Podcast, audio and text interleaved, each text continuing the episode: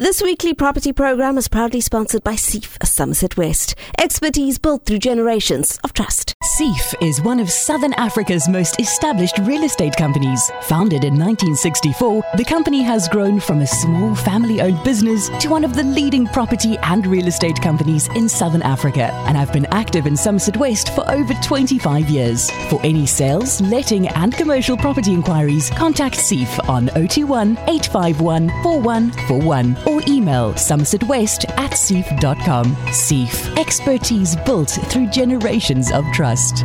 And this morning again we have Denise Martin. Good morning, how are you? Morning, Donny. Morning, Lucia. Morning to listeners. Lovely to have you again on air, Denise. Listen, so lots happening. The 1st of July, obviously, um, 50 years and older, you can go and uh, register for COVID 19, but also lots happening in the POPI Act. So, is that what we're going to discuss today, or what do we have? Yeah, indeed. So very, very topical. We can talk about mm. POPI or POPIA. I'm sure the listeners, as I have, mm. have received many emails in the last two weeks asking them to opt in yep. to digital communications, and I'll explain why later. Fantastic. I can't wait because uh, there are definitely a lot of listeners that asked us throughout this week already, you know, what's happening in different sectors and all of that. So it's lovely to know exactly in property as well this morning. Okay, so broadly, what is this POPI Act? Yeah, so I'll just give a, a broad, you know, legislative definition and then I'll just explain practically what it means. So the purpose of POPI, or the Protection of Information Act, is to give the constitutional right to privacy by safeguarding personal information. It's to regulate the manner in which that personal information is processed, and there's terms and standards that need to be met there, and to also provide persons or consumers rights and remedies regarding their personal information.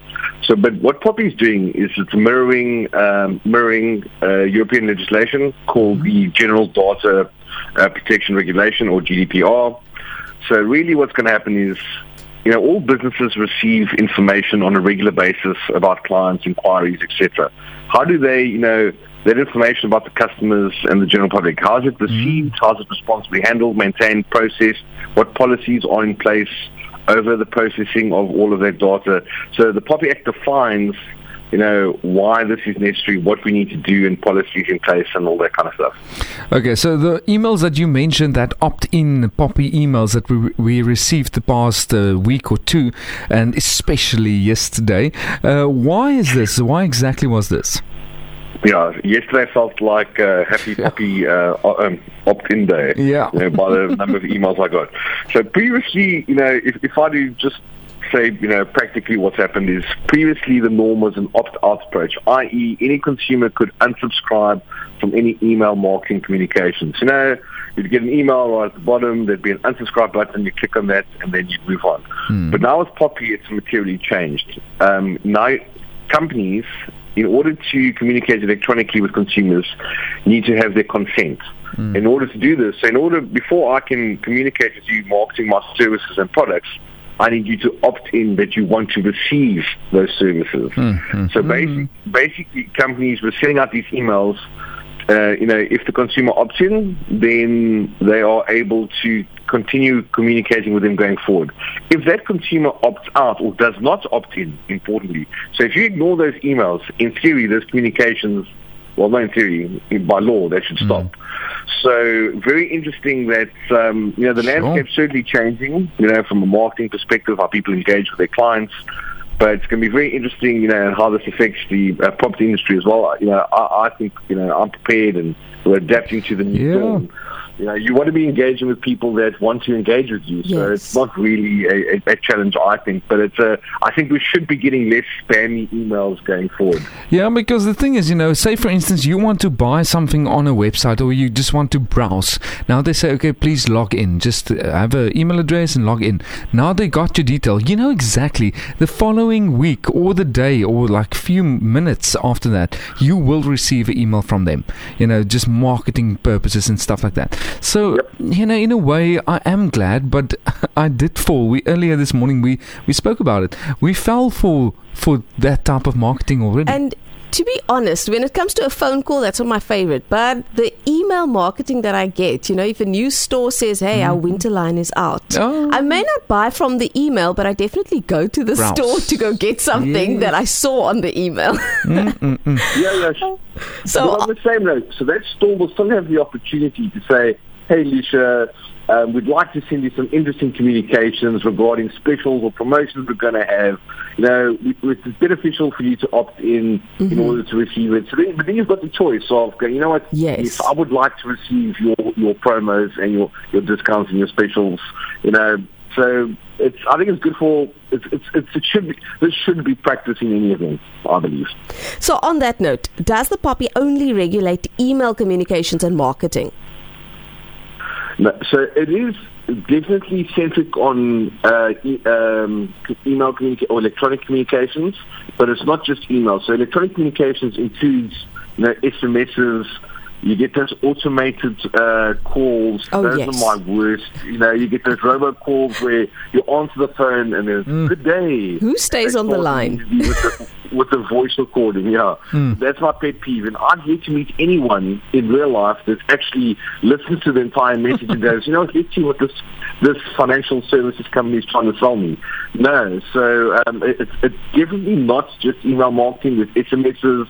Um, it's all electronic marketing that uh, any client, if it's targeted, i.e., I'm sending it to you individually. Remember, I can go into my Facebook page now and promote Seeff Somerset West generally to the public. That's fine. But if I was sending communications to Lucia, to Donnie, I can only do that if I if I'm asking you for your consent, um, and you've given me your consent, and then I can do that. So I, I think you know, end of the day, you know, if you look at how it affects um, property. I think agents, you know, besides their mailers that they're sending out to their databases, if you're really engaging with people, then you don't just want numbers on a database. You want authentic people that you're actually engaging with that want to receive the property mailers, the newsletters, the etc.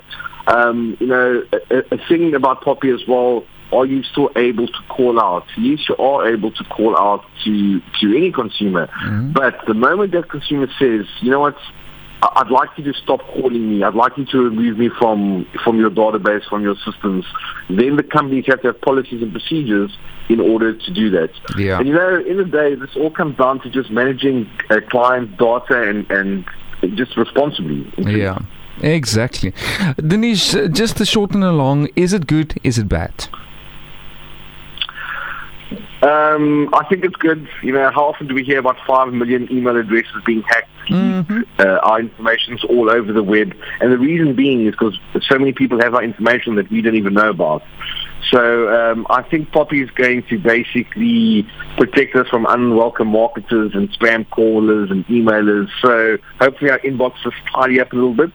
Um, and remember, if if, if someone contacts me, so someone inquires on a property, you know, I can then engage them because they've requested my services. I can't then start, you know, if I have, if, for example, I only see Somerset West and a bike shop, but they inquire on a property, I can't start sending them know, information about bikes. You know, but I, can, can I service them in terms of what they've inquired on? 100%. Yeah. See, Donnie, um, I've been coming on the show now for two years.